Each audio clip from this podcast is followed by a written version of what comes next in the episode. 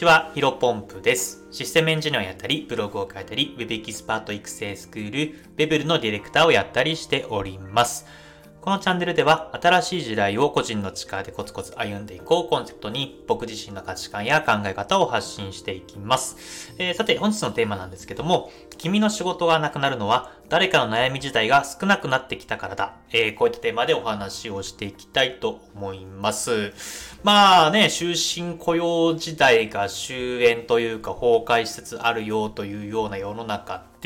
うん、まあ10年後の仕事があるかっていうのがね、今ね、ついてる仕事があるかどうかっていうのはわからない状況になってきてると思います。まあ誰しもがね、うん、食いっぱぐれる、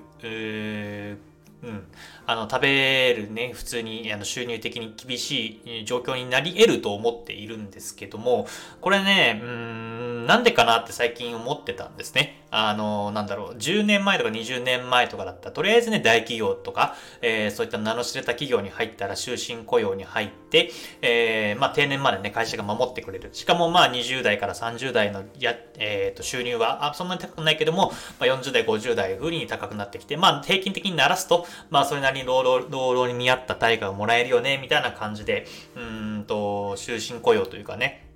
今までの日本が、え、ー、と、培ってきたというか、えー、そういった給料体系になってきたと思うんですけども、まあやっぱりね、今大企業続々と、まあ終身雇用は難しいです、みたいな感じだったりとか、まあリストラとかね、えー、しているような状況でですね、やっぱり、うん、数年前、数年前だね、十数年前と、えー、状況変わってきているなと思っています。で、まあさっきもポトでも言いましたように、えっ、ー、と、やっぱり仕事はね、えどんどんなくなってきていると。で、10年後、今ある会社が10年後ある確率っていうのは確か6.3%とかだったからですね。えー、10社に1社は、うん、10年後になくなっているっていう状況の中でですね、うんと、まあ、やっぱりここは無視できないな、なんでだろうな、考えなきゃいけないな、というふうに思っていました。で、まあ、その中で答えをね、見つけました。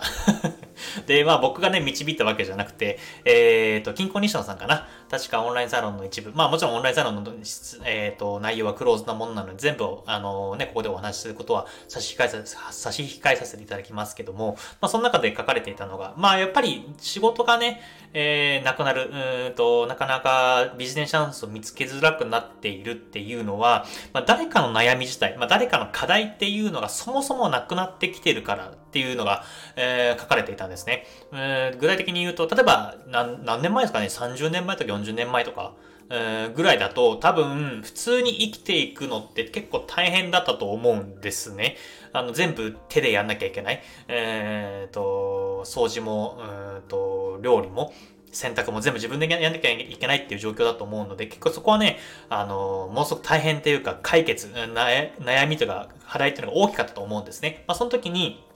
まあ、日本のね、えっ、ー、と、技術力を持って洗濯機だったりとか、掃除機とか、あとテレビとかか、うん、やっぱりそういうのが、あの、元のすごくな悩みとか課題を解決して、まあそれがまあ十何年、えー、まあ今ももちろんありますけども、うんと悩みを解決できるような品物が続々と発売されていったと。で、まあこの時はね、やっぱり日本中に仕事があるわけですよ。もちろんメーカーさんだったりとか、えー、そのメーカーさんに、えっ、ー、と、備品を発注する、えー、納品するような下請けの業者さんだったりとか、まあ世の中は日本中が全部が仕事があって、まあ人の悩みとか問題解決っていうのを図っていたからこそ、まあずっと仕事があったわけですね。まあ、ただ2023年、まあ僕たちの生活というか周りを見渡してみて、あんまり困ってることってないと思うんですよね。あの、どちらかというと昔はマイナスをプラスにする、えー、っていうのが、えっ、ー、と、ビジネスモデルというか、まあ、売り上げが立つようなモデルだったと思うんですけど、やっぱ今ってマイナスのことってほぼないと思うんですよね。もう普通に、えー、のんびり暮らしててもね、美味しいもの食べれるし、うん、好きなように暮らしてても家電、家具とか、家電か。もうね、全部自動でやってくれるし、うん、移動手段も電車とかタクシーとか飛行機とか、まあ何でもあるので、まあ新幹線とかね、あの、本当に困ることってほぼないじゃないですか。まあだから多分今の状況って満足してるけどもさらに付加価値みたいなところでものすごくサービスが生まれてきてんじゃないかなと思っています。まあそれこそね、うん、iPhone とか、うん、MacBook とか、まあ何でもいいと思うんですけど、うんと、今あるものをより、えー、課題、より、今あるものをよりプラス、よりこっちの方がいいんじゃないみたいな感じのモデル、プラスをよりプラスにするみたいな、えー、ビジネスモデルが、あのー、普通とか主流なのかなと思っています。まあ、やっぱそうなるとね、なかなか結構ね、その、ずっとやっていくっていうのは難しいんですよね。それこそ多分まあ数年前だったら、携帯電話っていうのがなかったけども、ながら系から iPhone になった時って、まあ iPhone のね、Android とかもそうですけど、そういう風な切り替えがあったんで、ものすごく仕事が溢れたと思うんですが、今ってもうね、なんて言うんだろう。うんと、もう iPhone とかその Android とかそういったスマホはもう普及しているし、うん、多分そっから先ってなんだろう、携帯料金の値上げ、通信料の値下げとか、まあなんだ UQ モバイルとか楽天モバイルとか出てきてますけど、やっぱりそういう値段の競争になりがちなんですよね。まあ、ただそこ値段の競争ね、もうしてしまうと、ただただ全員が疲弊するだけ、えー、になるので、なかなかね、ここはね、ずっと、うん、3年、5年、10年と続くビジネスっていうのは構築が難しいんじゃないかなと思っています。ま。あ、なので、えっ、と、え、おいだ屋さんとか、まあ、どんな大企業であれも、あさえも新しいビジネスを発掘するっていうのはものすごく難しいですよね。まあ、それはね、やっぱり僕ら個人レベルで落としたら、それはね、生きていくの大変っていうか仕事はなくなるの当たり前だなというふうに思っています。うん、まあ、昔はね、なんか働き方変えか、働き方も変わったっていうふうに、あの、昔と比べてね、言われていて、うんと、ななんかの、どっかで見たんですけど、うつ病、まあ、精神的な病になる人がものすごく年々増加しているっていうのがですね、えっ、と、なんか原因があって、まあこれなんじゃないかというのが言われているものがあるんですけども、えー、何かというとですね、まあ昔は、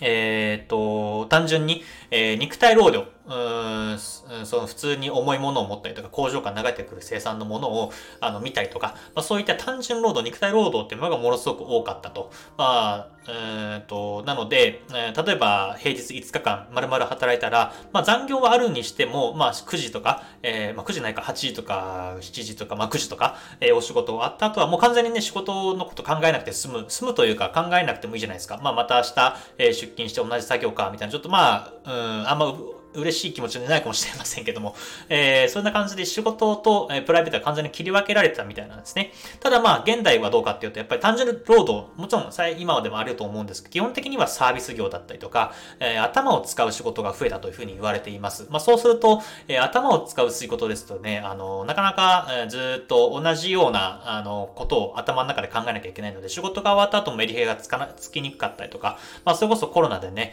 えっ、ー、と、オンライン、えー、完全フルリモートっていうふうな、あの、の、会社さんも増えてきた中で、えー、なかなか、うんと、今までだったら通勤でね、電車乗ったらちょっと気持ち、気分、気分が転換できる、気持ちが切り替えられるみたいなことがあったら、あったら、あったと思うんですけど、やっぱり家の中だとね、まあ僕も完全に今フルリモートですけども、えっと、結構ね、その、普通に仕事と、うんと、プライベートのメリハリ切り替えまあ僕自身はそんなに、えー、苦しいなと思ったことは少ないんですが、まあそういった感じで、まあ気持ちはわからなくない。僕ももともと出勤していたタイプ、会社の出勤していて、えー、今はフルリモートですけど、やっぱりちょちょちょっとね、確かに、うん、なんか気持ちの切り替え難しいなって分も思う、あります。まあこんな感じで、え、働き方の感じも変わってきていて、えっ、ー、と、まあみんながみんな、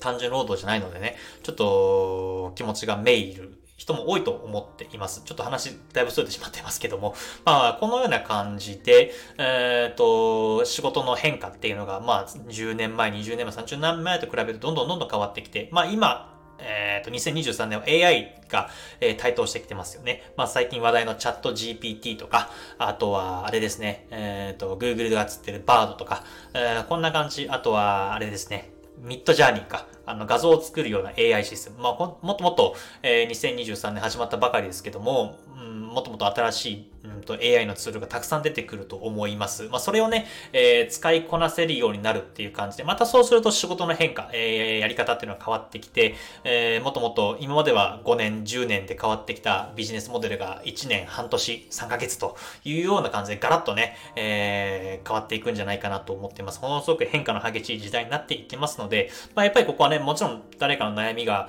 えー、少なくなってくるっていうのもあるんですけども、まあ、僕らはそれでも前に進まなきゃいけないし、うんと生きていかなきゃいけないし、お金を稼がなきゃいけないなというふうに思っているので、まあ、引き続き毎日行動し続けて、えー、ビジネスチャンスを見つけてですね、まあ、フリーランスとか、えー、こちらの事業主とかやってる人っていうのはその課題解決まあ、課題を解決することによって、えー、得られる報酬が、まあ、給料とかお金になると思いますので、まあ、ここら辺の意識を、えー、忘れずに引き続きコツコツお互いに頑張っていければなというふうに思っております。それでは本日の話は以上です。えっ、ー、と、それでは本日も新しい時代を個人の力でコツコツ歩んでいきましょう。お疲れ様です。失礼します。